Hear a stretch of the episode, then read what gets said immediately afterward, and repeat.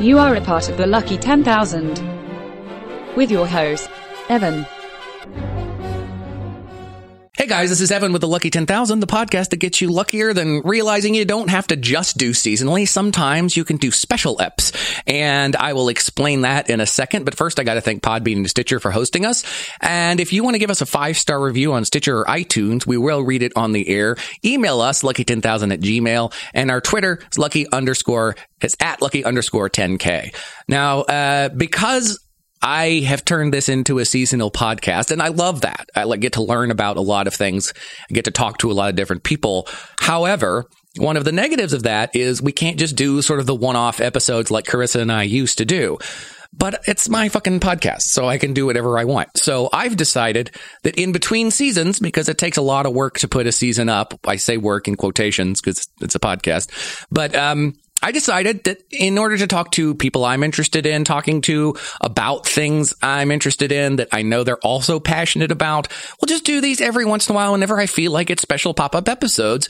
This episode, I welcome fellow podcasters Nerd Bliss, Chris, and why am I blanking on your name? Tracy. Tina. Tina. I'm such an asshole. Chris and Tina from the Nerd Bliss podcast. Guys, thank you for being on my show and thank you for letting me use your facilities to record this. Oh, it's because our you guys have such a great setup here. Well, we're glad to have you back here. You were you were on our show once upon a time. I was, and this is sort of my not only thank you to you for having me on because Mm-hmm. it was a lot of fun, but also there's something that we are all kind of passionate about that I can't talk about on my other podcast because Jason Underwood hasn't watched a second of it, even though he would love it, because we're all Star Trek fans in this room. Yes. my Yes. favorite iteration of Star Trek is the Next Generation. Mm-hmm. That's the one I grew up with. That's the one I got the most attached to, Mm-hmm. and it went away. I, I couldn't get into Deep Space Nine as much as I wanted to. I didn't like much of Voyager that I saw. So then after that, I just kind of fell off. And all the announcements came of new Star Trek movies, new Star Trek shows, and I would watch them and I would go, yeah, they're fine, but it's not Star Trek. Like the Star Trek J.J. Abrams movies are fine as mm-hmm. sort of action, you know, spectacle movies, mm-hmm. but it's not Star Trek, meaning it's not dull and people just don't talk to each other all the time. I mean, I'm kidding, of course, but one of the best things about The Next Generation was that it was about something, but it was also more about characters than anything else. right. It was very, it was cerebral. People use that term a lot with Star Trek, but it was. I mean, it was especially the type of guy Picard was. He wasn't the guy that was going to go like, "Hey, alien, uh, we disagree with you. Start firing lasers." Where I kind of feel like the current Captain Kirk would just be like, "I'm just going to go over there and punch him." Yeah. you know. so we were. I was starving for something that kind of took me back to that feeling of the next generation. And along comes the Orville. And I'm a Seth MacFarlane fan. And I remember seeing commercials for it and being very excited for it, but I don't have cable TV because it's a waste of money. Certainly. So you guys started talking about it on your podcast. Uh, but last year, I finally sat down to watch the first season. And I've now finished both, and I love the show, generally speaking. Um, what are you guys' impressions of the show in general? Do you kind of feel the same way I do? That it's kind of a throwback to to what you feel are kind of the glory days of Star Trek? Oh, abs- absolutely. It definitely was a love letter to next generation for sure. Um, and, and that much is evident. And it, it does, I think, sort of indicate that there is still a market for that type Yes. of sci-fi. And, you know, storytelling changes as audience, audiences change.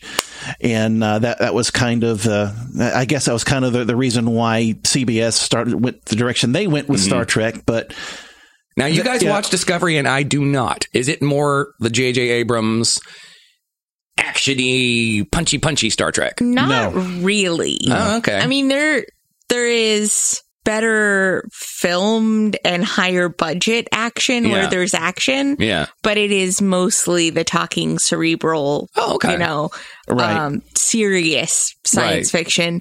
Um, but yeah, scenes around a conference table, that is what Star Trek is all about. exactly. And there's plenty of that in the Orville. And it's like you say, it's a love letter to the next generation. And it's mm. no secret that Seth MacFarlane was a massive next generation fan. Right. And this is kind of what I love about the show is he's not hiding it. Mm-hmm. It mm-hmm. is the next generation. The character templates are there, the design is there, the lighting is there. It all looks like the next generation, just in an alternate universe. But that's kind of why I love the shows because Seth mm-hmm. MacFarlane's not sitting there going, "Oh, this is a completely new vision." He basically Yeah. is saying, "Yeah, it's my next generation." He's not the vanilla ice of the Star No, Trek world. It's like, no, it's not the same song. It's da da da da da. da, da. Right. Yeah, the, yeah. the theme song is very similar. The ship design is pretty cool, but you know, basically the same type of thing. Yeah. But that's kind of, kind of what I wanted to get into because my opinion of Seth MacFarlane as a person is rooted in this show now. Mm-hmm. Because I have formed the opinion, and we'll get into the, the details of the show in a second, that Seth MacFarlane is A, not the best at original ideas, but fantastic at sort of using other ideas as a springboard and taking it in directions that you didn't think he, he could. Right. And also that he is obsessed with relationships. oh my god. He really is. Yeah. Yeah. And those are they're we, we're not like drooling fanboys. We're gonna get into some negatives. Um, the show is not perfect. But let's just start off by talking about the first season. So, what did you guys think of when you sat down to watch the first episode of the first season? What were your initial reactions? I really felt like um it wasn't as jokey as I expected, I, which I was the same. good. Yeah. Um and then I was like, oh shit, we're gonna have X's on the bridge. Um That was odd. That was Yeah. interesting, interesting story a, choice. Not a choice I would have probably made, honestly. Yeah. As a as a you know, I've my uh science fiction love is is deep and Mhm. and wide. I wouldn't have yeah, wouldn't have put set myself up that way. Right. and to yeah to to to sort of to sort of agree and springboard off of what she's saying uh, the the big thing was oh, oh it's just going to be family guy in space Right. well when you watch those first two three episodes you Yes. immediately realize no this is not family guy in space It's not. this is still trying to do something serious Yes. It's a And- dramedy, basically. yeah, and and in the yeah the the relationship thing, I think it's it there there are pros and cons to Yes. it. I narratively, I love the fact that we have an ex spouse on the bridge. Uh, the Star Trek geek in me is going, well, no, a military organization would allow that. That would be against regulations. But you know that I, I, I, you have to forgive me. I'm a Star Trek fan. Well, yeah, but I mean, you you But, raise a uh, good point, and I mean, right. I'll, I'll I'll agree with you guys that at first when I saw that was the concept of the show, I kind of went, "Ugh," not even thinking about the military thing, just thinking about the the idea of the the possibilities of how that would kind of put a monkey wrench into anything they wanted to do plot wise. Right. And it hasn't nearly as much as I thought it would, although it's kind of the centerpiece of the whole show. Those two characters' relationship. We're talking about uh, Captain uh, Mercer and um, Kelly, what's her name? Kelly, what's her name? Yeah, her. Um, but so my my initial thought of the first couple of episodes was I enjoyed it. I saw what it was doing. I saw what it was going for. You're right. There wasn't nearly as much humor as I was expecting. There are moments, especially in that first season, mm-hmm. when the humor does feel kind of shoehorned in. It just Yeah. kind of doesn't fit the tone of the scene. Mm-hmm. Also, there are so many throughout the whole show, and I mentioned this on the Bearded Ones, my other podcast so many pop culture references that I'm like, this is what, three, 400 years in the future? And I mm-hmm. understand there's stuff that everyone loves that will stand the test of time, but does every character have to reference 80s pop culture?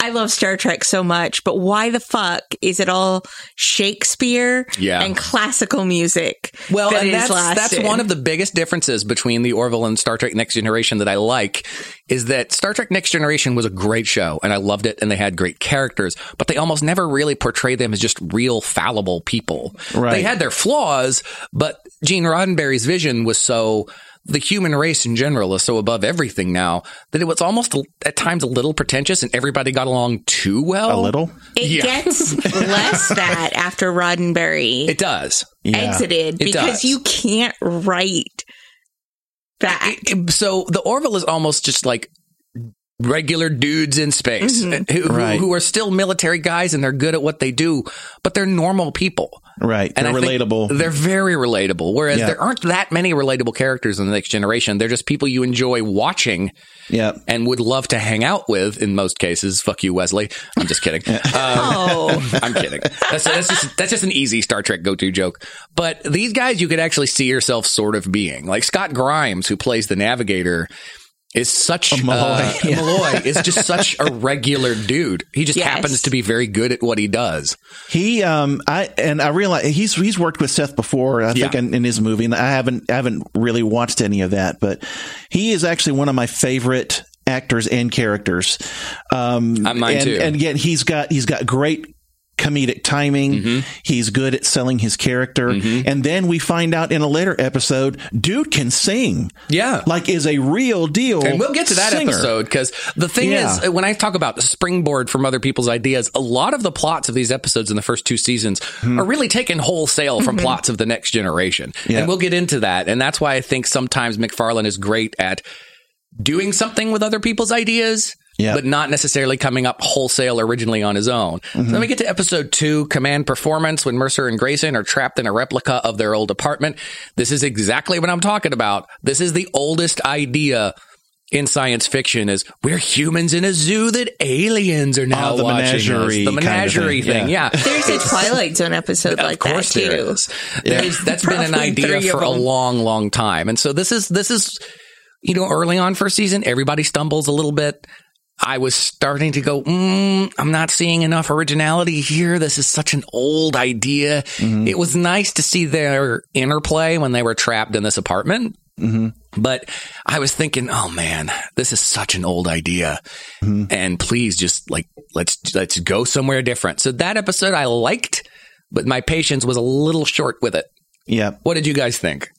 Well, yeah, I, I agree, and it, it kind of hints at something with uh, with with Orville that I'm detecting is as a theme overall, uh, which is I would say its its strength, which is this um, throwback to the style of storytelling of Next Generation, is also kind of its weakness. Sometimes, yeah. it I felt like he was trying to trying too hard to chain it to something that people would recognize. Right.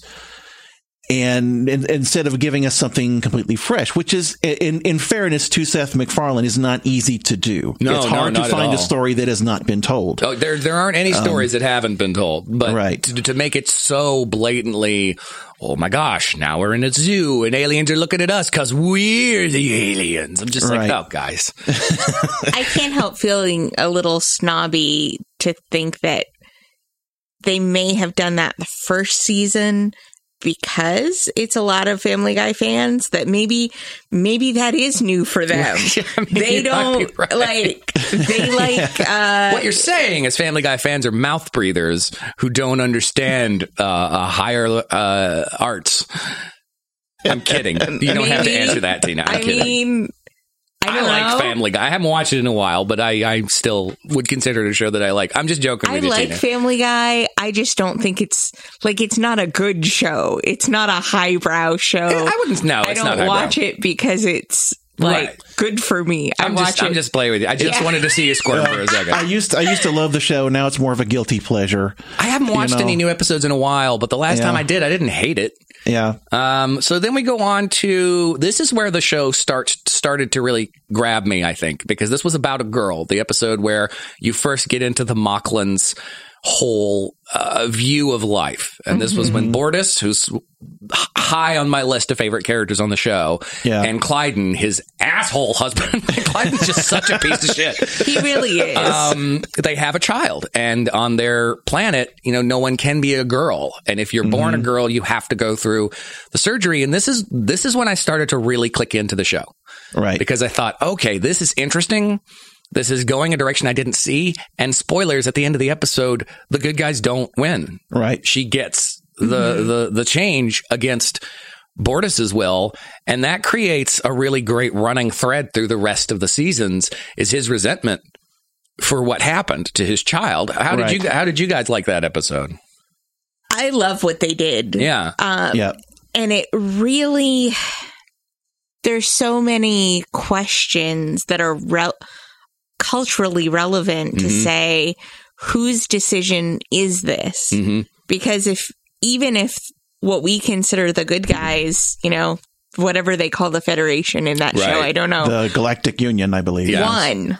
And you didn't have to change the baby. Well, the baby can't go back Right. to where the baby is from. Right. That's that baby's culture. Like and I think we had this conversation on Facebook, you and I, Yeah. Chris, that at one point we were going, oh no, another Moclan plot, but they always managed to make it interesting. Mm-hmm. Yep. It's one of the best things about the show is that I think the Moclans sort of represent the alt right in this universe in a way. Yeah. And it's just sort of, you know, I like the fact that Seth MacFarlane is obviously very liberal and an atheist and all this other stuff, and he's taken pot shots at religion for years, and I'm not a religious person at all. But I like the fact that the show attempts, at least, to sort of truly look at things from both sides. Mm-hmm. The Moclans aren't necessarily depicted as purely evil. It's just that they are so deeply embedded in this culture that they fostered for years. And Klyden is the ultimate sort of, sort of drone to this culture thing that Right. it's any good villain, and I don't look at Klyden as a villain; he's just a dickhead. But any good sort of villain is feels that they're absolutely right. Right. Not they're not just he's doing this because culturally he he thinks it's what you're supposed to do. It's a believable motivation. Absolutely, it is. Right. So yeah, that was a great episode. Uh, the next one is if the stars should appear. That was the one where they found the ship with the people in it that couldn't operate their ship anymore. But then at the end of the episode, they figured out how, and the the canopy looked like daytime all the time, and so these people hadn't seen Oh, nighttime. yeah. Gotcha. That was a very purely Star Trek: The Next Generation episode. Yep. To me, do you guys remember that one? I do, I do, and that one actually did remind me of a specific Next Generation episode where uh, the Federation was doing like a, a duck blind observation of this uh, prehistoric culture, Yes. and they ended up getting discovered. Yes, Uh, that that kind of sort which of was what that- also insurrection. yeah, only much better. That episode Yeah, is yeah, yeah, yeah. much better. Most of the Next Generation episodes are better than the movies. never thought about that. Thank you for that. I mean, look, I'd forgotten about that episode of the Next Generation. Yeah. So I, I remember being just bored with Insurrection, and I, which may seem hypocritical because here I am going, oh, Star Trek shouldn't be all bang bang action pow, but it also shouldn't be that. You got to find a good middle ground. But then I saw a review online where somebody was like, oh yeah, this was an episode where Picard did the right thing and didn't do what he does in this movie because these guys are assholes. They're this small population of people that just wants to hog the resources of this planet to stay forever young. And these other aliens who are dying are the bad guys because they want the, the rejuvenative properties of this planet. And Picard's like, no, because I want to bone one of your people. I'm going to fight against the Federation and what the Federation wants when he would have never done that in the show. Yeah, But that's just a side rant. yeah, yeah, and yeah. Well, I will not uh, debate the the badness of of insurrection. But, Yeah. uh, yeah. So the next episode I have is called Pria, and I think this one was the one that introduced sort of Mercer's love interest that turned out to be uh, a saboteur, a krill, yes. who are pretty pretty cool bad guys as far as Star Trek is concerned. Eh, well, okay. Uh, A little one note. the, the, yeah, a little, a little one note, and and here again is where I feel like the the deliberate association with Star Trek: The Next Generation Mm-hmm. hurts it because it doesn't it doesn't feel fresh because Right. oh here's our version of the Klingons. Right. Okay, let's go from there. But I guess it doesn't bother Yeah. me because they come at it from such a more. This is Seth MacFarlane railing against religion. That's what they're there for. Yes. Yes. and their motivation is much more purely based in this old sort of archaic religious belief that they have, Mm-hmm. and uh, that to me is understandable because they're not necessarily warlike like the Klingons. They don't want to fight just for the sake of fighting. Right. They just try to convert everyone. They're missionaries who are just really bad at it. yeah. Well, isn't that most missionaries? yeah, true. Yes, and, and all their ships are, uh, and you'll not change my mind on this. All of their ships are 3D printed mouse pointers. You'll not unsee that. think now. about that, but no, you're right. I'm not going to be able to unsee that. Um, let's see. The next one is the Krill, where Gordon Malloy and Mercer infiltrate the Krill destroyer to obtain a copy of the Krill holy text. It's a fine episode. I don't remember loving it or hating it. Um, I don't remember much about it other than them being on the ship. Uh, yeah, that I believe that's the one where we learned that the name of their god is Avis. Yes. Yes, that was pretty funny. nice, nice running He- joke He's there. the lord of the rent a car. Um, yeah. Next one. Okay, this is an episode I legitimately can say I, I it's probably my least favorite episode of the series because it, it it has all the problems that we've talked about. It's ripping off straight other people's ideas. Uh, I since it's an ensemble show, each episode has to focus on a different character, and unfortunately, this episode decided to focus on what I thought at the time was the weakest character, is Majority Rule, and that's the one where they go down to the alternate Earth. And everybody's got the social media things on their shirts. Yeah. And the one guy who's one of the navigators at this point, I cannot remember his name. Uh, he's probably my least favorite actor on the show. I hate to say it, but Um, he's oh, he's yeah, now the his- engineer, Jay Lee, and the character is um, Lieutenant John Lamar. is that him? Yeah, So he's the one that was the navigator, and now he's the engineer. right. Okay. Um, yeah, I, I- I don't think he's a particularly strong actor on the show. And also you combine that with the fact that that idea of the whole world. Now, you know, if you get enough dislikes in your social media, then you go to jail. True that's been done in, that's been done in community. Right. That's been done in Black Mirror. Doctor Who did Doctor it. Who. It's it goes way back, and they didn't do anything interesting with it. I think, like I said before, Seth MacFarlane's strength to me is bouncing off of other people's ideas, and we'll get into that more in the second season because that's where I think it really shines. Than just sort of retreading, and this episode was just such a retread and focused on a character I was not interested in. It's a bad episode. Well, okay. Um, I, I see where you're going with that. I was okay. I, again, is not one of my favorite episodes either. I was okay with it Mm-hmm. because I do feel like we do need to be conscious of social media culture and what it is doing because now. Um, and I and, and again, I am I am glad that the the Me Too movement came around, Mm-hmm. uh, and I want to. I, I'm prefacing what I'm about to say with that. because you have to. But it, it, we've kind of reached a point where you no longer have to actually have evidence or be proven guilty right.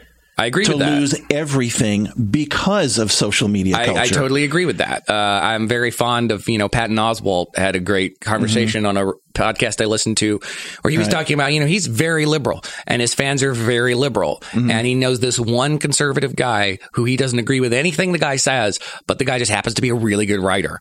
So mm-hmm. he finally found an article where the guy says something he agreed with and he thought it was extremely well written. So he posted it on his Twitter. And the next thing you know, all his fans are like, you fucking sell out, alt right, motherfucker. And he's like, look, I'm just saying this guy has one point I agree with and he writes it well and everybody turned on him. And that Yeah. is, you're right. That's the world we're living in. I just wish if they were going to mine that idea, mm-hmm. they would have done it in a way that hasn't been done three times within the last like five years. Right. the way Right. they did it was so, I mean, if you watch Yeah. that, have you seen the Black Mirror episode with Bryce Dallas Howard? I, I have not, and I, it's I the hadn't. exact same thing. And I also, and again, maybe this is it's just uh, indicative of, of the mode in which I am in when I watch. I hadn't really been thinking about where I'd seen this before. Um, uh, and you know, you mentioned Doctor Who. Doctor Who, there's so much space between when you get Sure. to see Doctor Who. I'd completely forgotten. And again, I had not seen the Black Mirror. So for me, it felt a little bit more fresh. Right. Yeah. Well, there was an episode of Community too, about two Um, Yeah. years before the Black Mirror episode came out, called Meow Meow Beans. I think was the name of it, and it was a social app that the more likes you got, the higher in, in status you went, and the, the it was the exact same concept, and had been done twice within the past couple of years. I just wish at the in the writers' room somebody would have said, "Hey, I love the concept. If we're going to do this, let's." You know, Right. put a different spin on it, and they absolutely didn't, and so that's why I, I, I like the philosophy behind it. Right. I just thought the episode itself was just such a retread of ideas that had been done Yeah. so recently. Yeah. And I can, I can see that. Yeah. Um, the next one, Into the Fold. The Finns and Isaac are stranded on an unknown moon. Yeah, this was the one where uh, Claire and Isaac and her kids uh, shipwrecked Yes. on that planet, and the kids started getting sick. Really, I liked it a lot. And I and Yes. I and I called it with Doctor and Isaac that episode. That was the one I, I said. never saw- where I know never saw that exactly where they're going with that. That is so funny. I never saw that coming. and with with at this point, I was starting to get tired of all how every episode seemed to start to revolve around her relationship. So it was kind of Yeah. fresh to see. Oh, this is just sort of a standalone story with these characters trying to survive. Mm-hmm. But then you just kind of said, "Yeah, I know, I knew exactly." Yeah, I could have never predicted that. No, he and he he did, and I was like, I don't know about that. it would be weird, but that's where when we're getting into the second season, and that's the stuff that the second season does so well, is I think subverting expectations and doing things that I don't think any other show would do because it's the whole, you know, Data tried to have a girlfriend in the next generation and it failed miserably, and Yeah. this one at least had an arc to it, Yep. and we'll get to it. Uh, next episode is Cupid's Dagger. Where uh, Kelly's old boyfriend, I think it was Rob Lowe that played Yep. him. Maybe Yep, that was a good comes on board and he's got the pheromones and everybody's kind of upping their their romance game. Yeah. Really fun episode. This is where I think it gets back into comedy that works Yep. as opposed to just odd one-liners that seem to come out of nowhere. What I liked about that episode, and one of the things that that Orville is doing that is genuinely, and it, it, it's a good thing that it's in the tradition of Star Trek, is it's, mm-hmm. it does highlight uh, evolving social values. Yes, And very well. In that particular episode, it was very evident that in that in the 25th century, love is love. right. People just love who they love, and the gender doesn't matter. I got to admit, as a viewer, when I when Yeah. it was revealed to me that that's the guy she slept with, that she cheated on him with, Yeah. even me, who can I consider myself very open and progressive, kind of went, ugh. Yeah. And then I realized, oh, well, that's the point. Is in this show, nobody cared that he was an alien. They just cared that that she cheated on her husband, Right. and I, that's one of the reasons I enjoyed that episode. And he was so likable. Yeah. Is that the one where everybody sort of got Yeah. Okay. See, this is a very important episode for me because I think Dr. Finn and Yaphit, like that, that works for Yeah. me. Oh yeah, you Like- are you are a big you are I- you, you you totally ship Dr. Finn and uh, yeah. And I mean, Yaphit. when Now, you, Yaphit, uh, for anyone that's if you're listening to this and you don't know who these characters are, why the fuck are you listening? But Yaphit is the the blob voiced by uh, Norm Macdonald. Yes. who has a crush on the Doctor, and this is also where the show gets me, where it goes where Star Trek Next Generation never could, because Next Generation always hinted at sex, and they always sort of you know they'd show Riker making out with a chick and go into bed, but nothing more than that. the only exception is Beverly Crusher and Ghost Sex. Right, right, That is right. the Yeah. one exception. Right. And but this, this is, is- like full on almost she was completely naked when Yeah, like inside of a blob. inside. Yeah. And I'm like, I can see how that would work. Oh, I can too. totally work. I mean, I'd give it a shot. As long as he knows what he's doing. he's like warm. yeah. Like that, yeah. I, it reminds me of that scene in Watchmen when Doctor Manhattan is doing the, you know, he's the five different Doctor Manhattans. oh yeah, he's on the- having having sex while working on Yeah. the, the big nuclear Yeah. reactor at the same time. I yeah. mean, there's nowhere that blob can't go. yeah. so you know, that could be a lot of fun. And he's a nice guy. He is a nice guy. A little, a little depressing because it is voiced by Norm Macdonald, and I love Norm Macdonald, but he's not the most high energy, spirited guy in the no, world. no, Well, he's I'm, not. I'm glad that Yaphit. I mean, at first Yaphit was pretty much uh, a, a joke. Yeah. and then later he became less of a joke. Yes. or, or I won't say less of a joke, but they added more depth to his character. In the second season, he helps out Right. and, and almost sacrifices himself. And that's another thing I can say very positively about the show is for so many years, especially with Star Trek, we've got all these alien cultures we run into constantly, and they're all just sort of people with shit on their forehead. Right. And this is a really good representation of a show with, I can't imagine the budget being that big, but they have a great variety in the aliens that are on the ship for the most part. I mean, most of them are still just people right? that, that you know have two legs and two arms and d- their faces look different. But then you have people like Yaphit and you have people like there was the big tentacled alien working in the engine room at one point, and it's just like that's really cool to see. Um, yeah, so that was a great one. Firestorm is the one I was talking to you guys about before the episode started recording of one I didn't remember until I went back and researched, and now I want to go back and watch it again because this was the one where Alana, the security chief, uh, has a phobia about fire. So all this weird shit starts happening in the ship as if they're going through some sort of anomaly. And it's all these nightmare scenarios. Again, yep, done before. uh, done before. Yeah. But in this case, done very well. Yeah. And I remember being reminded of it as I was watching it and going, oh, yeah, that was a fun episode. Because they do a really good job of, A, making, making you care about that character. Right. I desperately miss her. Yeah. yes. And uh, the the scenarios they put her in and and they do a great job of as the better episodes of the next generation that played with this do of making you question what's real and what's not.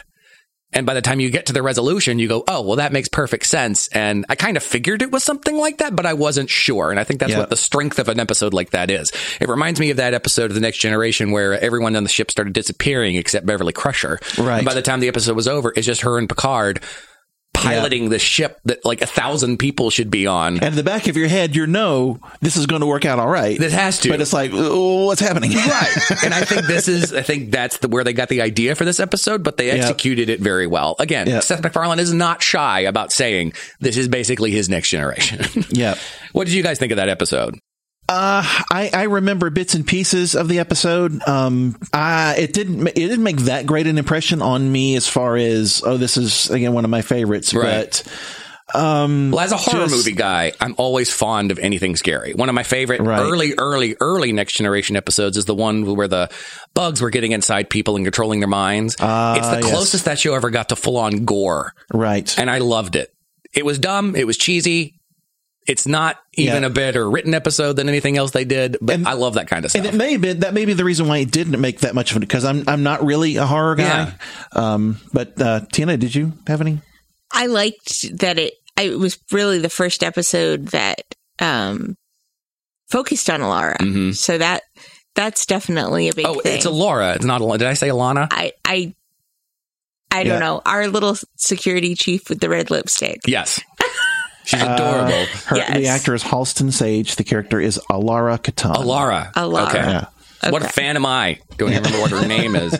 Well, now when we get into the next two episodes, that we could talk about these kind of back to back, New Dimensions and uh, Mad Idolatry. The reason I think these episodes kind of work well together to close out that first season is they're both very interesting concepts that I really mm-hmm. hadn't seen done this way before. And I thought both those episodes are real cool. Now, New Dimensions was the one where they figure out they find this ship that disappears and then reappears and they go on board and everybody on the ship is dead and they Mm-hmm. figure out this is the one where that that guy we were talking about earlier becomes an engineer chief engineer Right. and the whole basis of the episode is that there's this anomaly that when you travel through it you go from three dimensions to two dimensions and Ah, they yes. figure out a way to pilot the ship through it to get away from the krill and that section is very cool Mm-hmm. visually that's i think the first time the show hit me is seeing something really different Yes. Because it looked like they were kind of looked like they were going through a motherboard of a computer or something do you remember that Yes. really Yes. really mm-hmm. neat idea And that that I feel was uh, a, a moment of originality Yeah. that I will credit the show for. absolutely Um, yeah, I had, I had forgotten about that one. That one was uh, visually pretty. I, I mean, the, the effects and all. I've in I've Really solid. Pretty pretty pretty solid. The fact that they they do have like an actual physical model of the Orville that they shoot with, I think is Mm-hmm. yeah. kind of harkens again harkens back to the Some of the best stuff is done simply, you know, talking about Yeah. the J.J. Abrams Star Trek. One of my favorite effects that I learned that was done the simplest way afterwards is in that first movie when they when they dive bomb into Vulcan to stop the drill, mm-hmm. and you get all those great shots of them flying through the atmosphere in their astronaut suits. Do you know how that was accomplished? Uh, I do not. They had the actors in their suits standing on a circular mirror, just looking up at the camera, and J.J. Abrams is just shaking the camera because the sky is being reflected in the mirror. Oh wow! So they're just standing in a parking lot, standing on this big mirror, just looking up at a camera. That's all it is. wow. And the effect is great. And that's what I love about, you know, using models and things like that is it's it's simple, but if done well, it just it brings you in so well to that universe because there's Yep. a there's a physicality to it that you can't get if everything's just CG. Um, then that last episode is Mad Idolatry. That's the one where they discover the planet that keeps disappearing, and when it reappears, hundreds of years have passed in their time. Yeah. and they all end up worshiping Kelly. oh yeah. That is okay. a great concept and Yes. executed very well. I think this is where the show's starting to find its feet. Yep. And it was a great episode. Loved it. What Yes. did you guys think?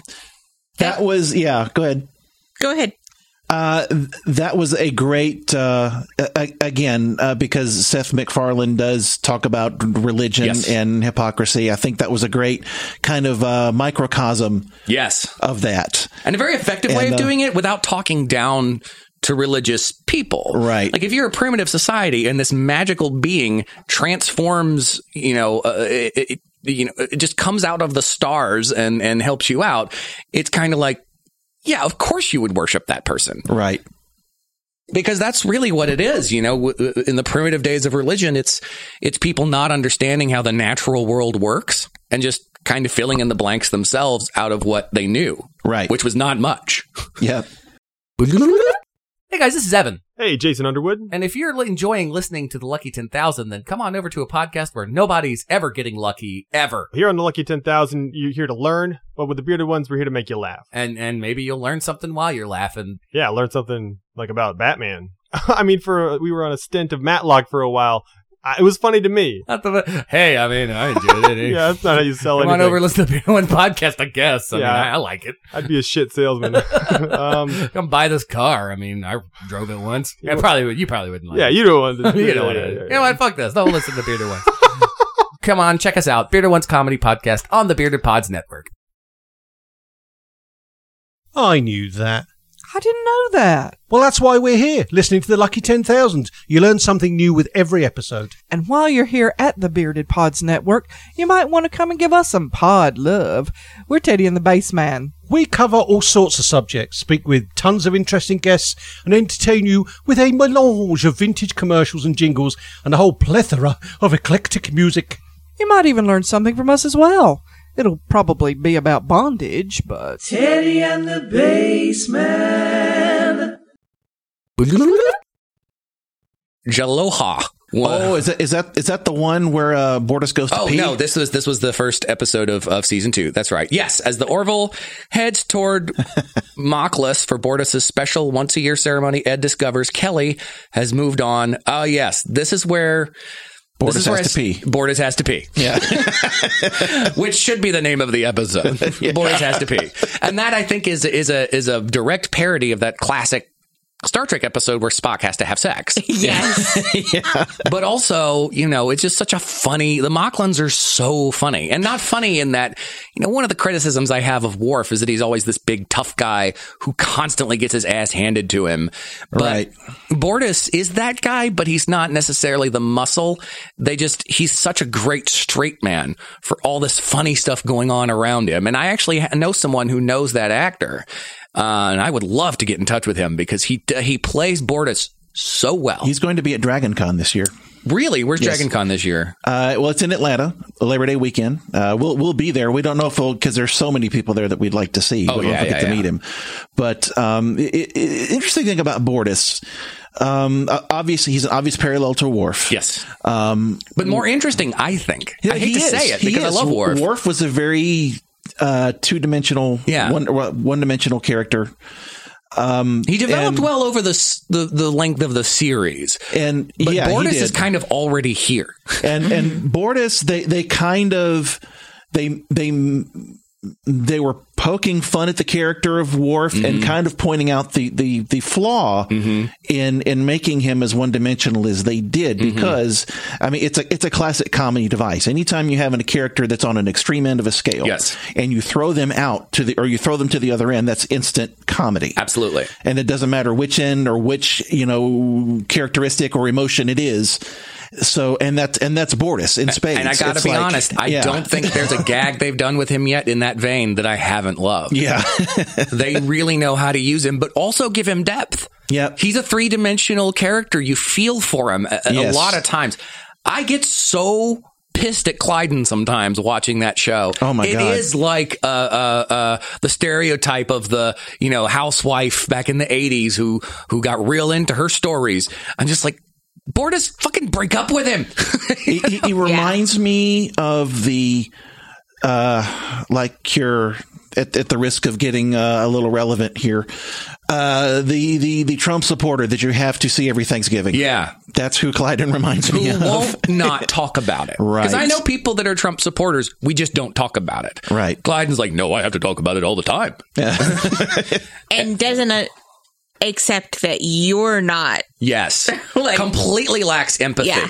Yeah. Yeah. But this is also where, you know, the relationship stuff was starting to get old with me, but they still kind of made it funny and fresh because if I remember correctly, this is when Captain Mercer, who I, I like Seth MacFarlane as an actor, mm-hmm. he has some habits that annoy the shit out of me. The way he breathes before he says everything kind of gets under my skin. and the fact that his face is so smooth, it almost doesn't look like a real human. It looks like a computer generated human. Just close your eyes and Yeah. you'll you'll see Brian Griffin. That will improve. Oh, that absolutely. for you. Yeah. but better. this is the one where uh, Kelly starts dating someone and he kind of stalks her. And there was a funny moment I remember from this episode where he's he's got the shit the shuttle cloaked floats by. and it floats by in the window, and that's when the humor to me works so organically. Because you know he's not over her, and yeah, I kind of got a little tired of it, but the whole thing about just the way that even because Picard would have never done something like that. Kirk would have never done something No. like that. And that's where I think the show kind of shines is having these people and having them be completely three dimensional because yes, he's a captain. He's a Yeah. good captain. He cares about his crew, but he's still kind of a fuck up in other ways. Yeah. And that's just a person. and none, none of these characters, and again, to contrast it with, with Star Trek, none of these characters are too cool for school. They Yes. all have flaws. They're not, again, Picard, because, because Picard has dignity. yes. Yes, eh. and uh, whereas Captain Mercer is, yeah, a, a real person who smokes weed every now and Yeah. then, apparently. So, Which is great. Which is like, great. Yeah. 200, 200, 300 years from now, I would hope that nobody gives a shit about weed anymore. Right. I really would. And I'm not even like a weed smoker. I, just, mean, like, Ca- we know Patrick Stewart does. So Yes. oh yeah. No. That's the irony of it. Yeah. I does. think that's the farm he's on in Picard. It's not a winery. it's a weed distillery. But you're not going to get hung over. That's like, very how true. great is that? Uh, let's see. Oh, okay. So this next one, Primal Urges.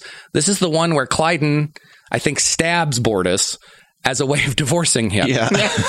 And this is another thing that the show does pretty well by using the Moclans, just showing the sort of culture shock that you get into sometimes, where it turns out that Bortus is kind of having an affair on Klyden, but he's using the holodeck. I know they don't call it the holodeck, but it's the holodeck. It's 25th century porn addiction. Yes, exactly. Which again, Star Trek Next Generation nearly didn't touch on nearly enough. How many Right. people would be using the holodeck to just do all kinds of kinky shit? Yeah. All the people. and all of them.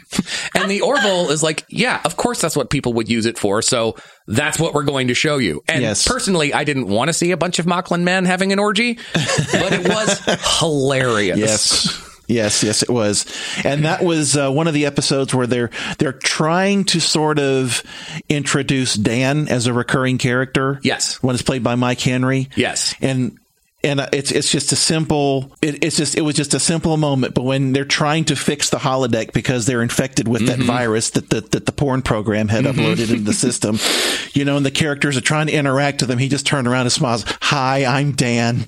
Just, just that moment, just I, I laughed Yeah. out loud. He's I very funny. He's sad, but he's very funny. Yeah. now we get now we do start to get into sort of the the sad departure and it's so funny that this show parallels next generation even in the cast leaving because mm-hmm. when La- laura left the show all i could think of was tasha yar the tough security chief female really breaking a mold then just fucks off and leaves the show Yeah. Coincidence, I think. but- coincidence yes i'm not saying Yeah. seth macfarlane did that on purpose See, now, he's like hey here- i'm gonna hire you to play this character that leaves just because denise crosby did it I mean, I, I, I don't like, you know, TMZ style journalism, but here's where you and I might be able to exchange some notes. Okay. Because we had, and, and talked about on our show that it was kind of an unofficial channel that maybe Seth and Halston Sage were dating. oh i didn't hear that and, Uh, and I'm, I would not be surprised I wouldn't if be that surprised. were true. If that were true, that this is a result of either that going well or not well. That wouldn't shock me. Yeah. That wouldn't shock me because I, I don't think Seth MacFarlane is a bad guy. Yeah. Uh, it seems like every time he works with people, they're they're just chomping at the bit to work with him again. You know, Charlize Theron and he are still friends, and she seems like a kind of take no shit. Like if you're an asshole, I'm not going to like you type person. Right. But I do think he has some issues with relationships, and this is the show, this is the series that as we get towards the end of the second season, and we'll get into detail more detail about that later. I kind of got tired of the Mercer as a victim role in relationships because it's always he yeah yeah he talks about some of the oh I worked too much Yeah. oh I'm so good at my job that it hurt my marriage it's not really that much of a fuck you whereas Kelly is always portrayed as this sort of you know every time they get into the she's a strong female character but every time they start talking about their relationship it always Yeah. seems to knock her down a peg or two and it always puts him right in the victim spot now as a person who has been cheated on it sucks Yeah. but there's a reason. There's a buildup that that sort of thing happens, and Right. and that that's the the minor thing in season two that started to bug me a little bit. If we if we get to a point where we talk about where Orville needs to go or where Orville should go, uh, there are lots of things that I feel like need to happen if Orville is to continue to be successful. I successful. absolutely agree. And one of those things is they have to again they have to let go of that that they can't keep going back to that well of Mercer and Kelly. Yes. They have to put it to And bed. that's my biggest complaint when we get to the finale of season two. Yeah. That's going to be my biggest complaint that we get into. But moving Yeah. on, this is where they go to Alara's home for the first time, and you get to see her family dynamic. You get to see how they treat her, how they sort of look down at her for being in the union, how put upon she is. And I really felt for her in that episode. What Mm-hmm. Yeah. did you guys think? oh my gosh, that was a great episode. It is a great episode. It doesn't hurt that her dad is Robert, Yeah, Robert Picardo. Picardo, yeah. That's nice. but um, it's sort of a classic science fiction dynamic where you know the the person that we admire in their culture is Yes. not thought well but it of. also explains why she's so driven. yes. yes. You know, why she does her job so well and why she's so dedicated to it. and I, I there you know and it wasn't a particular issue for me but i can see how that episode can be kind of triggery with people with family issues Yeah. um and I, I again i enjoyed it i, I enjoyed seeing robert picardo i want to say there was another star trek alumnus that was in there His wife Um, was played by a woman who I think has been on the next generation before, but not in a big Right. capacity. Um, but and and I think one of the things that you Tina had pointed out on our show about that particular episode was um like the intellectual elitism Yes. of that yeah. culture. Very Yeah. much.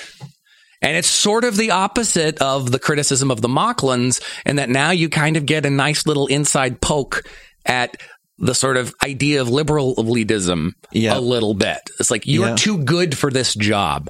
That's the stereotype of a liberal elite is we wouldn't lower ourselves to sort of this blue collar type job, Right. which is, you know, security enforcer on a ship should be a very honorable thing. Right. And they just kind of brush it aside. Right. Even Star Trek, like you have the little kids on Next Generation doing calculus. Yes. Before they're even developmentally Yes. ready for calculus. Yep. Like it's such bullshit. Yeah. That you have, like, you have to st- take a step back and say, like, a, not everyone's capable of it, Right. and B, like, someone has to clean the toilets. Yeah. and Yeah, you never saw anybody with a plunger in the next generation. You got to Yeah. imagine that happened. Yeah. Especially with Worf. I don't know how many times the plumber had to be called into Worf's yeah, room. prune juice and Like, gawk.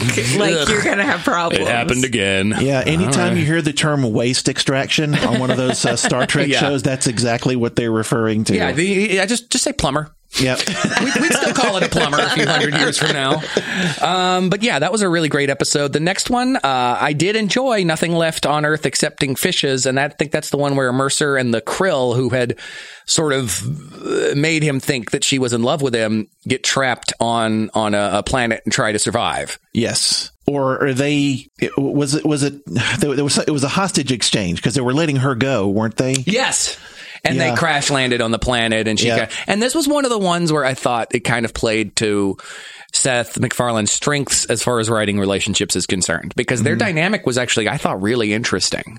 I, I don't. Should, should should I mention the uh, the the uh, the the dialogue we had with a with a co-host of ours? Because uh, one of our one of our co-hosts um, at the time was he, he he has he was uh, completely anti Orville. It's like it's it's it's weak, it's derivative, and blah blah blah blah blah. And that was one of the episodes he watched with us here in you know Okay. after a recording session, and he was like, "Yeah, those those emotional moments were completely unearned." I And don't know if I agree with that. I don't agree with it at all. Um, and it, might it doesn't you know it helps that I'm a fan of Billy Joel music. Yeah. but I, I felt like yeah there there was there was some believability to that. I thought to so too, dynamic. especially Yeah. since their history is she'd already gotten to know him. Yeah. It wasn't like they were just thrown on this planet and didn't know each other already. You, Right. you know, she had to sort of woo him. So of course there's going to be a little spark of something there in order for that Yeah. to even work. So it never felt unearned or rushed to me, but that's probably Yeah. because your friend hadn't seen the previous episodes when she was, Yeah. you know, in the process of wooing him uh, for negative purposes. Yes. But you could even tell in that episode when he and Gordon were on the ship that there was a little something there between them still. yeah So And we've I- all been there with a relationship that goes bad, and then you wonder, like, okay, was where did the bad intent come Yes. in? And even when you are in a relationship that goes bad, you run into that person a year from now and you don't want to get back with them, but you have to admit to yourself, there was a reason we got together in the first place. And that is Right. still there a little. Not nearly enough, but just a Yeah. little. It's a seed. So yeah, I, I really like that episode. Um, that I think season two overall is just so solid to me. I feel like they Yeah. really found their footing. The humor didn't feel as out of place. It felt very character motivated. The relationship stuff did get a little tiring. And we'll get into why that's the case in a, in a minute. Yeah. But the next one is uh, Happy Refrain. Oh, no, I'm sorry. The next one is All the World is Birthday Cake. Orville makes first contact with a new crew member, joins the ship. I think this was uh, Puddy from uh, uh, Seinfeld, and he was the guy with the tusk that went into his stomach. Patrick Oh, that was Patrick funny. Warburton. Yeah. I've heard a lot of people complain about that character. I thought he was hilarious. I don't know if I would have wanted him to be. I don't know if I would have wanted him to to see him more than I did. Ag- agreed. I wasn't sure that he would he would do good things for the show if he had stayed. Right. but f- he was pretty funny while he Yeah, was I there. thought he was hilarious. He made me laugh out loud alone in a room, as I usually am. But yeah, that that I don't remember anything else about that episode other than just yeah, he was hilarious. Yep. Um, the next, oh sorry, Was that the one where there was uh, somebody uh, they thought was murdered, but they faked their death? Was that was that that episode? if that's that episode, that was an ama- again amazing use of the Moclans Yeah. and their culture. Yep. Uh, that might have been if if we'll get back to it if we can figure out if that's what Yeah. it was. The next one was a happy refrain. The Orville crew is surprised when Claire's personal life takes an unexpected turn. I think this was where she and Isaac started dating, Yep. and I didn't see it coming. I didn't expect it to last, but I kind of rooted for them.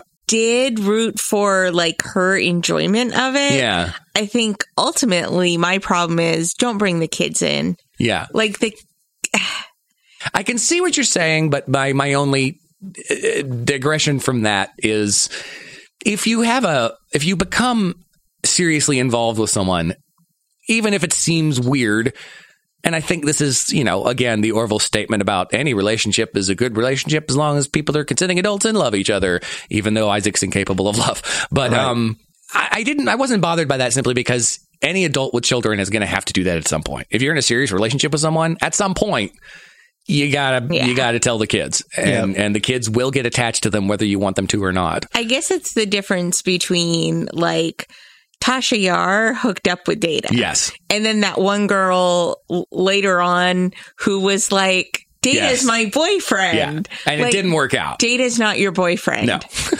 he doesn't get it. That's my favorite thing about that episode of The Next Generation was when she quote unquote broke up with him, and his reaction was just like, "Oh, okay, I'll just delete the program then." Well, okay. As far as I- I- Isaac and the doctor, okay. it- I was, you know, I was kind of like, Tim, oh, okay. I, I, I predicted it was coming. There was a part of me that was hoping I was wrong. Okay, here we are. And I saw the episode, and of course, I was like, hey, I called it. Yeah, but uh, I wasn't sure where they were going with it yet. Um, looking back on it, having seen the rest of season two, if they were already, if they already knew where they were going with Isaac, I, I'd be willing to bet they did. And I, I agree, they probably did.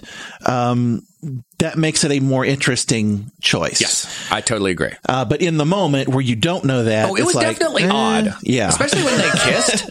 Because Yeah. I'm like, he doesn't have a face. but I But he does have guns in his head, apparently. That's true. I grew to really like that, especially when they started going into the the holodeck. I'm just going to call it the holodeck. Yeah. The holodeck, and you got to see him as a person, and Yeah. you know, apparently mm-hmm. really good in bed. So good for Claire. Yeah. She's getting all kinds of lucky on this show. Yeah. With, with the oddest assortment of things, but still, I mean, hey, I, and more power to her. She's a single mom. She needs to get hers. Uh, this next episode is the one I think we were just talking about Deflections, mm-hmm. mm-hmm. where a renowned engineer joins the Orville, but he has a shameful secret. Wonderful, wonderful, wonderful episode. I loved Yes. it because I mm-hmm. honestly thought, and this was another trip back into sort of the Moclan sort of alt right, but then Bortus being somewhere in the middle, and that's why you like Bortus is he's putting everything on the line to protect his friend, and it reverses the homophobia stereotype because this Moclan engineer likes women yeah. and now is an outcast in a society of all men. Beautiful episode, I thought. Yes. Yeah. Yes. And, and eh, I don't know. I was I was tempted all along to you know why is it always the the Moclans who are the whipping Yeah. boy for this cultural stuff? But yeah, it, in isolation, certainly a, a good episode. I just wish it wasn't always. Mm-hmm. There like, was a why- run where it seemed like every episode was either about Yeah. dating or Moclans are assholes. and well, and, and of course, the obvious thing is, okay, this is this is the 25th century. This is evolved society. Right. That all this shit is going to come to a head. It's going to have to. And lo Right. and behold, later in the season, it did. And I got to admit, every time they had a Moclan plot line, I just kind of Yeah. went, ugh. And then by the end of the episode, I went, nope, I'm in. You guys got me. Yeah. Uh, they they know how to keep it interesting and Yeah. keep and add layers to it. and it wasn't even the last one for that season, too. The, the fascinating thing to me about season two is everything that could have been a season finale wasn't a season finale. Yeah. And we'll get to that. Uh, what did you think of that episode, Tina? I really enjoyed it. It feels like they have just the right touch with Yes. the social commentary. Yes. And- sometimes it's a little heavy handed. Sometimes they beat you over the head with it. But I really, and again, I love the fact that it didn't end well for that mm-hmm. character because Yeah. that's just the way life works. Yeah. You're not gonna, you're not gonna go into a culture like this, have a speech about the Declaration of Independence, and all of a sudden everyone's gonna go, "You're right, hooray!" Yep. The, the guy's life was probably miserable after that. I mean, Yep. if you're Captain Kirk, it works. yeah, but absolutely. if you're not Captain Kirk. Well, they just want you to get through the speech. They're like, yes, we'll change our culture. Just stop talking. but yeah, I thought that was a beautiful episode. Um, then we get into what in any other series would have been the season finale was Identity Part One and Two, where you find out that Isaac's part of a race who is basically sort of the cute Borg. Yep. you know, and, and the whole time I remember watching it and then the first season thinking Isaac is kind of just a cheap, one of the lesser suits of the whole show because he is literally just a dude wearing a suit. He's, his chest piece is even kind of flimsy and hangs off of him. Yeah. And then all of a sudden, they're kind of terrifying. Yeah. That's a Yeah. great two parter. What did you guys think of it? That was that was one where I kept I kept waiting for this to get undone somehow, and it never did. Yes. So it's like, okay, stakes are high and shit is real now.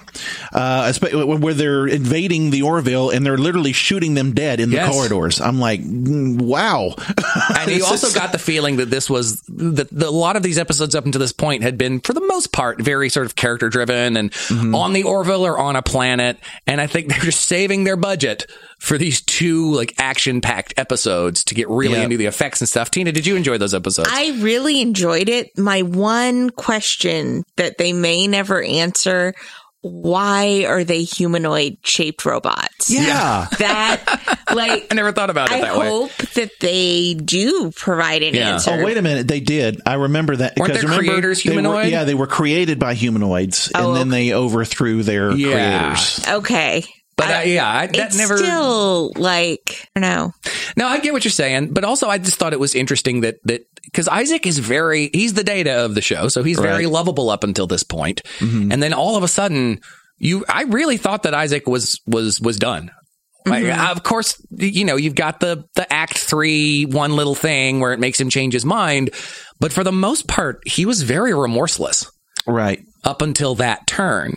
And uh, so it's a two episode arc where you find out that these robots are just waiting to destroy humanity and every other living species they can. It's not even the Borg. They don't want to assimilate them. They just think the universe would be better off without fallible living organisms, which again is a tried and true, you know, old like I'm a robot and I'm perfect, I'm Ultron and all this other shit. But ex- executed, I thought really well. This this these two episodes added depth, much needed depth to the universe at large. Yes. Um, because that is one of the things that I still think is a weakness of the show. The the universe still feels shallow. Yeah. And I also think, as a criticism, I think they redeemed Isaac far too quickly. I think they could have stretched that out another My season. My criticisms uh, fall in line very much with that, not in these episodes per se, but Mm-hmm. Right. going forward, it's just kind of never addressed again at Isaac personally that he had a hand in killing a large percentage of the crew. Yeah. And just because he saved them at the last minute, they still had this massive space battle where Union ships and Krill ships and thousands of people died. And they're Yeah. just like, oh, Isaac. It We reminds me of the have some trust issues. yeah, it reminds me of the end of X Men Apocalypse when Magneto kills, God, I don't know, a couple hundred thousand people because Yep. he's using his metal by lifting up, you know, most of the Earth. Mm-hmm. And at the end of the movie, they're just, oh, you. Yeah. You you changed your mind at the last minute, buddy. So go on, do your Yeah. thing. And I'm like that. Yeah. At some point, you got to go. Hey, Isaac. Um, thanks for not killing all of us, but you killed most of us, and you're a robot. So I think we can do without you from now on. I mean, at least keep him disassembled or yeah, something. seriously. that that kind of got to me too. I think Yeah. they like that character so much, but also if you notice after those two episodes, he's not in it much at all. You know, he's there, but maybe the writers were having a problem figuring out how to use him after that. Yeah. I mean, I know, I know I would have. I mean, Yeah. again, I would think narratively the thing to do would be to separate him. And Mm-hmm. of, and of course, at that point, you have him as a, as a go to for future plots and seasons Right. if you want to. Eh, I don't know. I- Or I- in those yeah. two episodes, show him more separated from the other robots and and regretting what he's doing and and really trying to save the crew the whole time. That he's really, you know, he's doing this against his will. Well, that never seemed the case until the kids change his mind. It's a great arc Right. for those episodes, but the smart thing is, like you said, either get him out, get him away, and use him periodically, or just get rid of him. I mean, betrayal betrayal is a very is a very good plot device. Yes. It is. Uh, but I, It's I, tough I'm not when sure. you want to keep the character on the show and keep Yeah. him lovable. Yeah. Uh, because you know, especially having the kids, the kids having bonded with Isaac. Yeah. I, I, I get that. That's that's how they brought him back. Uh, again, I just felt like it was just it was too soon. Way too soon. Uh, my my complaints, like I say, uh, Yeah. happen more after the fact. After Yeah. all this is done, now that we know there's this robot race out there who, like the Borg, are very dangerous and can come back at any time and whip our ass, we're still going to keep this guy who betrayed us just because at the last Yeah. minute he turned. Well, and and they're also trying to turn everything on its ear. Like, oh, you thought that you know the Krill were going to be the bad guys, Right. and here's the um, which was great. Great plot devices. what the, the Kaylon. That's who I'm Yeah. trying to think of. You know, they're they're our friends, and no, it's actually the other way around. Right. And that's a great step forward in making peace with the Krill. So maybe they're not Yep. sort of the overarching, you know, Klingons or Romulans or whatever. So I liked all of that. I think Yep. that's what season two strengths were setting things up that you thought would be resolved in a certain way and they weren't Yep. until you get to the finale, which we'll talk about when we get there. Yeah. But, um, yeah, any more thoughts on that one, Tina? Pretty much am, am right there with you guys. Um, I wouldn't trust him. No. Like, Uh, let's see. Blood of Patriots is the next one. We're getting towards the end of season two and the close of this episode. Uh, Ed must initiate peace talks with the Krill, but two unexpected guests risk everything. I'm kind of blanking on this one. I thought I knew season two way way better than season one. I, is this the one where they were trying to smuggle the Moclan child out? I think it might have been. yes. Oh no, no, that's not that one. Well, obviously we don't know much about this episode, so let's move on. Okay. I, I okay. I sort of remember it now. Okay. There was. Uh, uh, I'm ba- vaguely remembering it was uh, They had the Krill on the ship. was Ray. Yeah, she was supposedly a prisoner of the Krill. yes, Uh, Yeah, I, I, obviously decent episode. Didn't make that much of an impression. yeah, moving on. I think it was just sort of you know the un the uh, uh, God the undiscovered country, yeah. the undiscovered country episode. Uh, let's see. Lasting impressions. The crew of the Orville open. Oh, this I loved. This episode is one of my favorites of the series. It's when they open the time capsule and Gordon starts dating the chick from 2015 in the holodeck. That was really good. Yeah. Again, well worn idea. We all remember when Geordi fell in love with the hologram chick, but this is mm-hmm. what I think the show's strength is, is starting out with an idea you think you've seen before and then doing something really clever with it. My favorite part of that whole episode is that he kept the program running and figured out how to talk to her on his cell phone from his workstation. And she's not even a real person. Mm. But they have this relationship. You, you know which one we're talking Yeah. about. Yeah, absolutely. I thought that was so clever. It it is, and it it, it was also very thought provoking in Yes. how how far are we really from that being able to do that? Yes. have a completely virtual relationship. I mean, you can't tell me there's not somebody right now that doesn't consider Siri his wife. right? He's got to be there. He's got to be out there.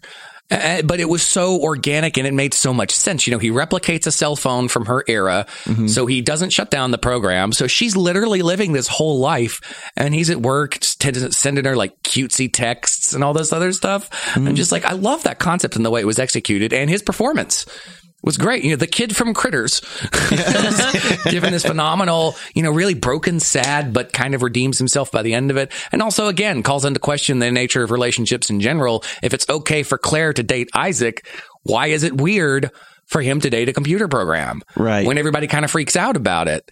Just really, really well done. you kind of have to question everything. Yeah. You know, if if if you yeah, if if this, then why not that? Yeah, This is at the point where I just started loving everything the show was doing. This is when I went from liking the show to falling in love with the show. Right. And these next couple of episodes didn't let me down. Um, did you want to say anything else about that episode, Tina? No, I, I, I mean, I really enjoyed how they they took those AI questions that we started with data and had in the doc with the doctor in mm-hmm. Next Generation, mm-hmm. and like we're not too far. We're we not. aren't too far off. We're really not. Um, let's see. Sanctuary is the next one. When this is the one with the two Moclans Right. bringing the child onto the ship. Again, mm-hmm. I thought I was getting tired of the commentary of the Moclans. And then this episode just comes along and you go, no, they still know what they're doing with these characters. yeah. This oh. is the whole this whole Moclan thing is a problem. Yeah. but it, it, it definitely is, but not from a narrative standpoint. They, they keep Right. finding a new way to explore this culture. Right. And Right. it's, it's always interesting to me.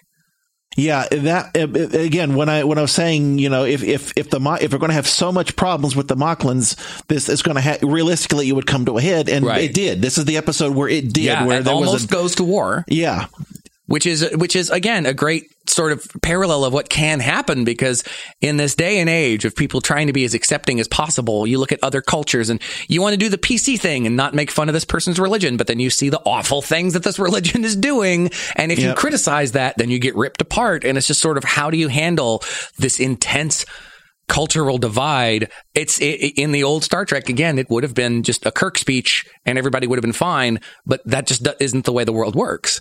right. And now you've got these people who you have this uneasy treaty with, who you think are kind of barbaric, and they think just the same of you. Again, it's not new territory. It just is handled really well. I thought. it's it's one of those again good job uh, of the Orville touching on relevant social issues one of those that I, I wish more people invested interest and thought in uh, in terms of an audience Well, I guess that's part of the reason too that I feel like this show is more Star Trek than just about any other Star Trek that's out there right now. Not that we were talking before. I haven't seen Discovery, so I could be completely wrong about that. But it just seems that a lot of it has simply veered towards action. You know, we can talk about it briefly before we wrap this up because there are only two episodes left of the Orville. Yeah. But you know, one of my complaints about the Picard trailer, and if any of you guys out there are fans of Red Letter Media, it's going to sound like I'm just parroting them. But I had this thought before I watched their most recent episode: is that most of it looked all right until you got to the these action set pieces, and I went, "Oh, please don't just make this an action thing. We've got Yeah. enough of that.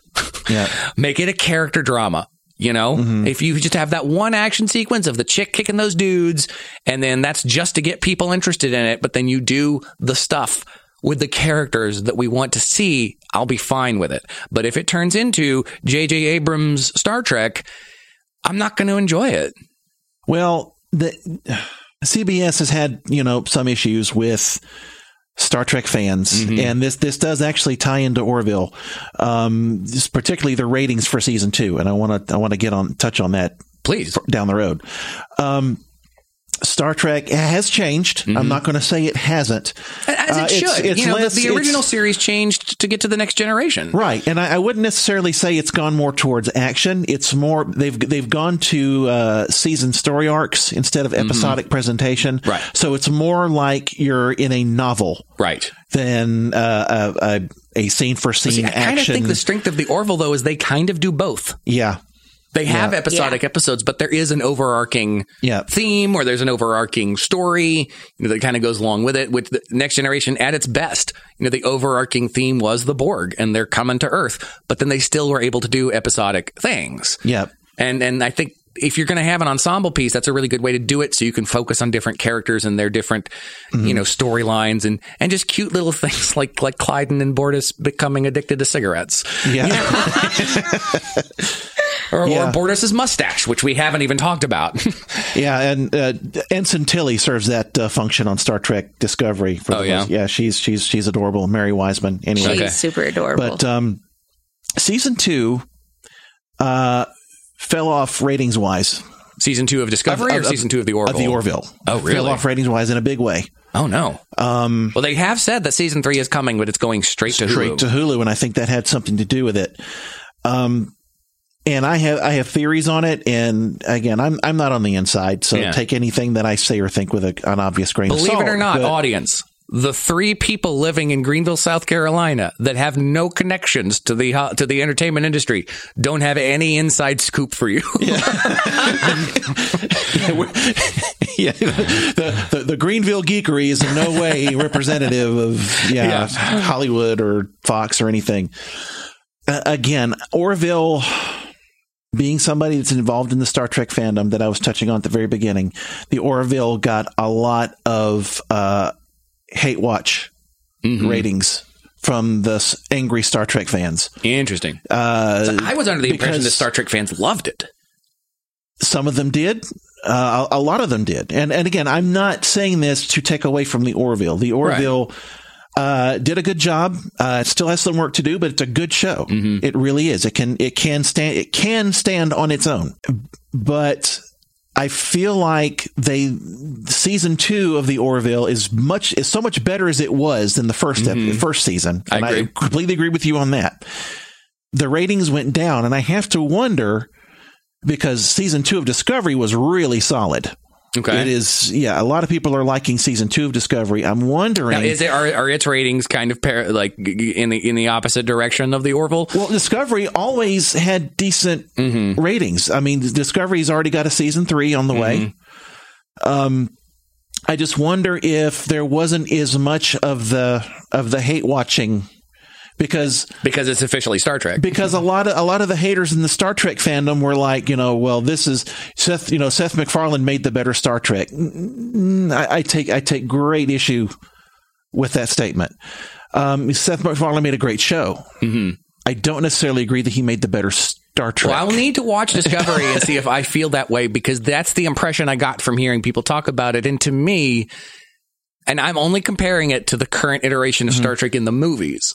Right. But when I watch the Orville, I feel like I'm watching a better version of Star Trek than the movies. And I don't hate the movies. Right. I'm close to hating Into Darkness, but I don't hate the movies.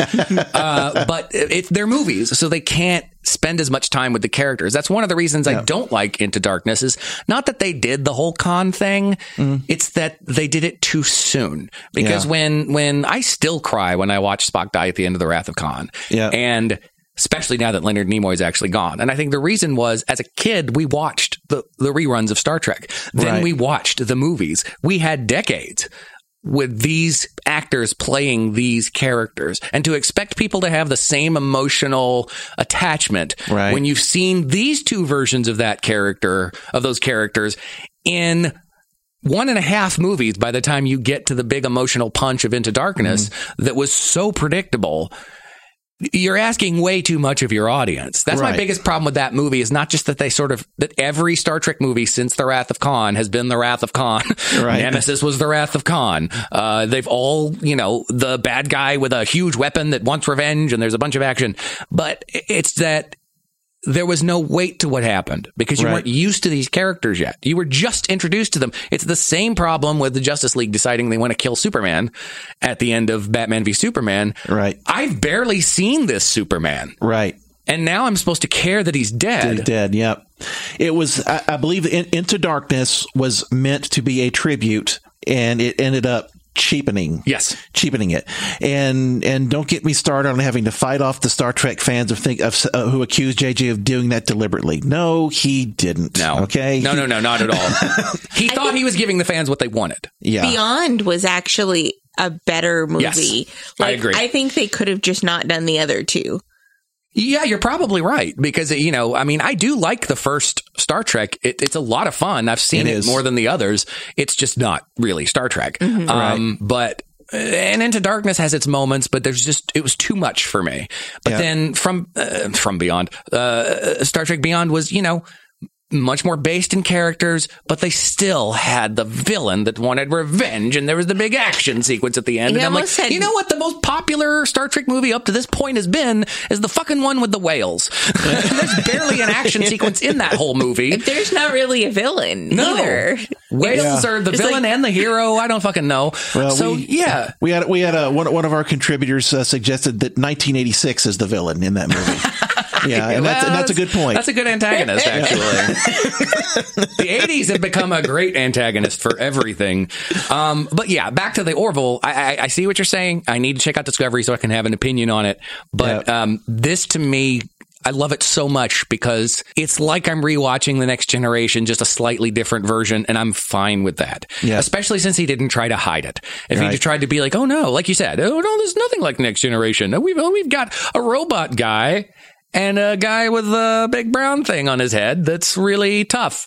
Nothing like the next generation. I'm like, it's exactly the next generation. And the last two episodes are the next to last episode is one of my favorites in the whole series up to this point. And I think the reason is I thought they were going to do something really, really different. And I was very excited by that because up to this mm-hmm. point they had, this is the one where they accidentally bring Kelly's younger version onto the ship. gotcha. And Seth MacFarlane starts to date her, which why not? The current Kelly doesn't want anything to do with you, or at least she says she doesn't. Like, obviously she's attracted again, but rightly so. She's worried that would cause some problems if the captain and the first officer of the ship were dating. Right. Um, and her younger self comes on board and they start kind of da- and I love the the commentary on age. There's a scene where they go to like a club on the holodeck and young Kelly is having a blast and Captain Mercer's just like fuck this music is loud. Yes. That's exactly what happens and he realizes, you know, you can't go back. Yeah. He has to break up with the younger Kelly. And, but the thing that excited me was that they figure out a way to send this person back in time to the morning she decided she wanted to date Captain Mercer mm-hmm. and she decides not to. And that's how the episode ended. I was so excited by that because I thought, oh, this is Seth MacFarlane's way of saying, okay, we're done with all the relationship bullshit. And the future's going to be different, and we're going to keep it that way. Yeah. That's what I thought was going to happen. What were you guys' impressions of that episode? Um, that was that was a, a good uh, cliffhanger to end It was on. great. Um, be- because you, you were left with that. What does this mean? Yeah. Where, where, where's what's going to happen here? And uh, I- yeah, I, I, I liked I, I liked that choice and and and being. I I mean, all sci all sci-fi is going to dick around with time travel stories. Yeah, of course, and I love it. I love time travel. Um, and all the you know and all the tropes that go with it and but i i enjoyed this um it was a great uh character experiment Mm-hmm. um and again good good cliffhanger to uh, Yeah. to end that one on Tina, your thoughts? It makes me deeply uncomfortable that Yeah. they didn't just like put her in a white room like they would on Quantum Leap with the person. Oh, that, yeah, yeah, like yeah. I'm just like you don't do that. Yeah. You don't fuck around with the past. But of course, what they do is really interesting Yes. and you know better storytelling. But Yes. Yeah. And so at this point, like I said, I'm thinking, okay, maybe the writers have gotten tired of dealing with the whole will they, won't they, they probably shouldn't aspect of this relationship. So what I thought was going to happen was that the last episode would be a slightly different future where the only real difference was that they were working together, but they'd never had this romantic past. Unfortunately, that is not what happened. They, they went the post-apocalyptic they route. went the post-apocalyptic route, which is a little. we've seen it enough, Yeah. and also. This is where I think Seth MacFarlane's ego does enter a little into this because I don't think he wrote this episode. But the whole point of this episode is that if he doesn't get together with this hot chick and bone her, the fate of the universe completely falls. The universe is in shambles because he didn't bone this really hot chick. well, I'm sure Seth MacFarlane sees it that way. I'm way. sure he does. but that's what bothered me the most about it is everyone's like, when they realize what's going on, they're like, you got to save the universe. You two have to date and get married. And I'm like, what? No, just don't do the things that you did that led to this point. If you know you can do this now and time travel, just go, hey, let's not hook up with these evil android aliens, but if we do, here's how to stop them because I know all this stuff now. But instead, I mean, I think they did a memory wipe or something on her. They so tried the memory wipe and it didn't and take. it didn't work. But I think the second Yeah, time it did. it did, So yeah. things do continue the way they're supposed to. Mm-hmm. But just the idea, and I loved certain, like I love seeing Alara come back. Even Yeah. if for a minute, you know, the action sequences were really good, but just the idea that this whole thing is culminated in if these guys don't date, the universe ends. I'm like, come on. Yeah. You, you had me in the palm of your hand, Orville. You had Yeah. me. And I was so disappointed by it. It's, just, it's a fine episode. But Yeah. the overall thing of we're still talking about relationships and there's a Sam and Diane, will they, won't they? But the added bonus is if they don't, we all die. and the but yeah, the butterfly effect. Yeah. That annoyed me. How did you guys feel about it? Uh I was I was okay with with the with the choice they went because I figured that there there had to be some consequence. Yeah. and it had to be enough of a consequence to to make something of it. Right. Um, I hadn't really thought about it in the terms you just described. Um, so I'm kind of rethinking how I feel about that episode now.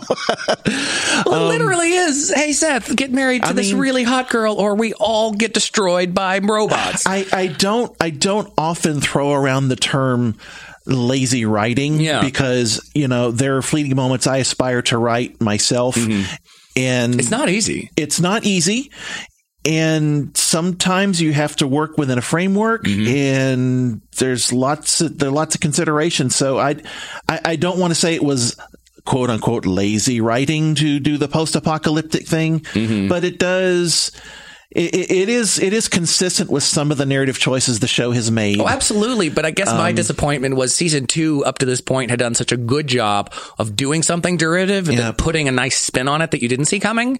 That that's what I was sort of expecting that for them to continue that. But instead, they did the post apocalyptic thing where then you go back in time and fix everything and everything's back to normal. And that I was not satisfied with, I'll be honest. What did you think of it, Tina? I guess it's understandable that they want to continue the way they had.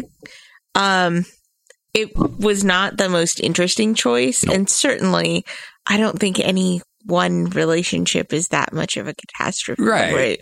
Like, And I mean, their logic is sound you that they work really well together. And because they work really well together, they were able to subvert this thing, which they did. yeah to quote Q from Next Generation you're not that important Yes, thank you. And I think that's a great way to end the conversation in general. But um, anything generally you guys want to say about the show? It has become one of my favorites, even though I I have quibbles with it, which is just normal. No show is going to be exactly what you want, and I often wonder if my quibbles are I'm only upset because they didn't do what I wanted them to do, Yeah. as opposed to it was still a good choice. It just wasn't what I would have done. There may be some truth to that too. I mean, not just about fictional things. I, that's pretty much my view of life. Right. I'm only upset because people don't do what I What want you them want to them to do. Yeah, exactly.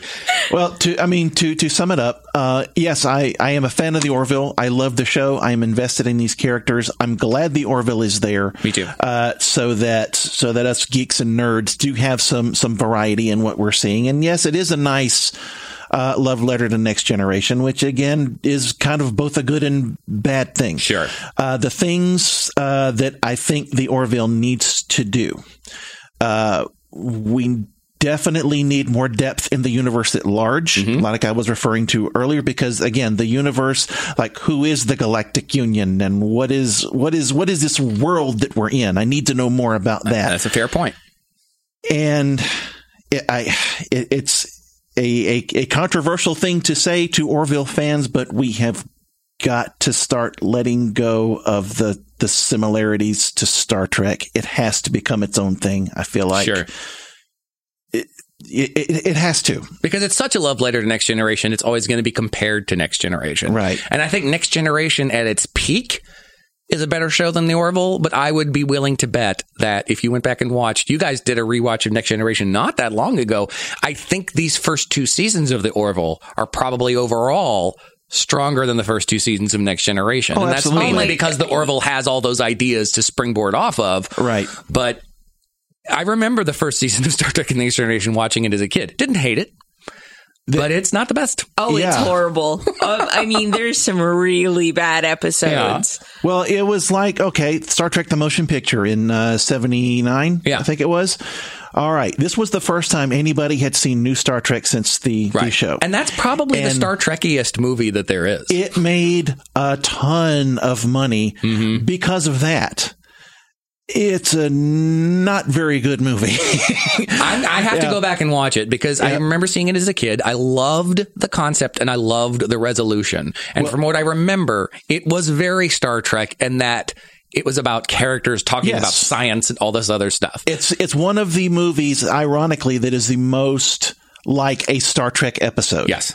Um, and it's one of those movies where it moves along to a point and just stops. Yeah. Well, they were going up. They were, And- they were going off the success of Star Wars and 2001, so they Yeah. thought they could make sort of a collage of both. And you know, I do remember very long sequences of nothing happening. Yeah. which is very Kubrickian. There was a, it, it, I, I joke about it. There's a scene in that, and I don't, I'm, I'm going to wrap this all up. There's a, there's That's a scene in the motion picture where McCoy comes out on the bridge. Mm-hmm. Because that's what McCoy does. He comes. Yeah. up on the bridge to see what the hell is going, and he, there's no dialogue. We're just moving through the cloud, going Yeah. to Oh, see yeah. That takes forever. And he comes out and he kind of stands stands by the captain's chair, and we're watching, and we're watching, Yep. and then McCoy turns right back around and goes back in the turbo lift and leaves. I, no dialogue. Just what, what what what was that? Just a scene all about.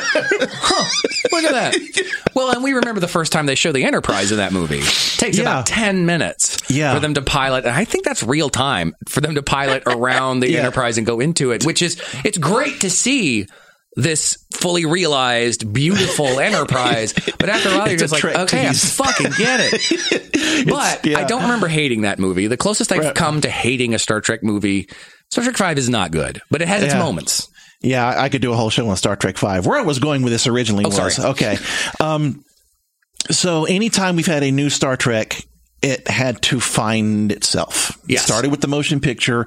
Next Generation was uh, even before it came out, um, original cast members were saying, eh, "We don't think this is such a good idea." Right.